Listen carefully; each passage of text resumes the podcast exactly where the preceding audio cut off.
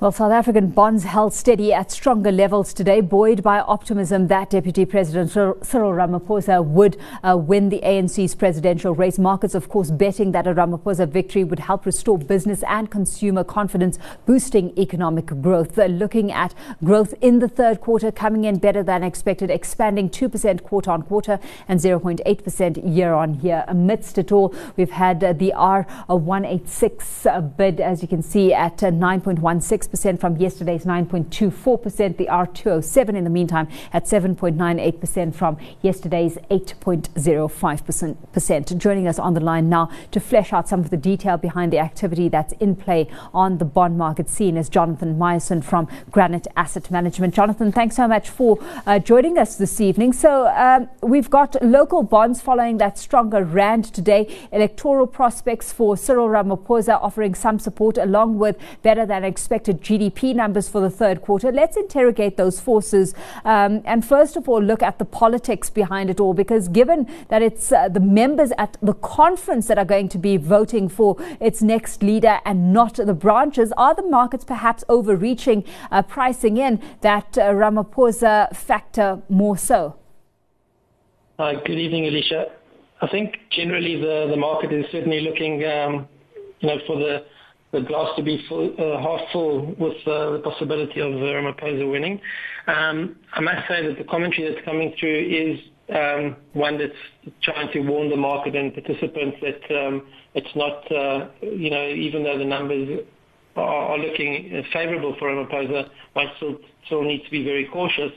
Um, but, you know, we're in an environment that um, today in particular um, emerging markets are in vogue again, and the rand is one of a few other emerging market currencies that also had a very good day. So I think it's a combination of these of these aspects that help the market. Well, doing it some favor is that GDP print for the third quarter. How much solace or comfort has that provided you? Not not very much at all, I'm afraid. Look, I think you know getting more better growth than expected is always always a good thing. But um, if you consider where the contribution has come from, um, it's still showing, um, pointing to a very, very weak economy. You know, a spike in the agricultural production of 44% over the quarter, which provides a 0.9 of the 2% um of the of the growth, just shows how weak the other factors other factors are. Um, considering that you know agriculture is only 2% of our total GDP. So yeah, as I said, you can never say that a stronger than expected uh, growth number is not a good thing, but um, this is not sustainable. Um, and I'm not sure that the market should be too excited about this. Um, and maybe revisions for the year growth are going to be, you know, 0.1% high. In other words, kind of instead of 0.7, 0.8, they might come out to 0.9 or 1%. Better than last year, but still one of the, the slowest growing economies in both emerging and developed markets.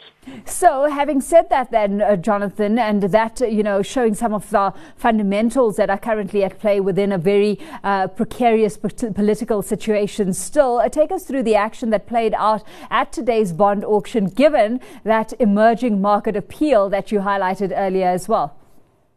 Yes, I think um, the a few things to take into account is the fact one of them is that um, this is the second last auction um, of the year. So, you know, during the course of the, next um, four five weeks, investors uh, with the whole bonds are going to be building up some cash position. So they maybe want to increase their, bond holdings not to be you know, too short. Also, the other thing that's in, you know, in favor is the fact that bond yields today were still, I think, globally at levels which are quite favorable. You know, if you look at the commentary from some of the global houses that com- compares to Turkey and Brazil and Russia, um, South Africa at these kind of yields doesn't look particularly bad.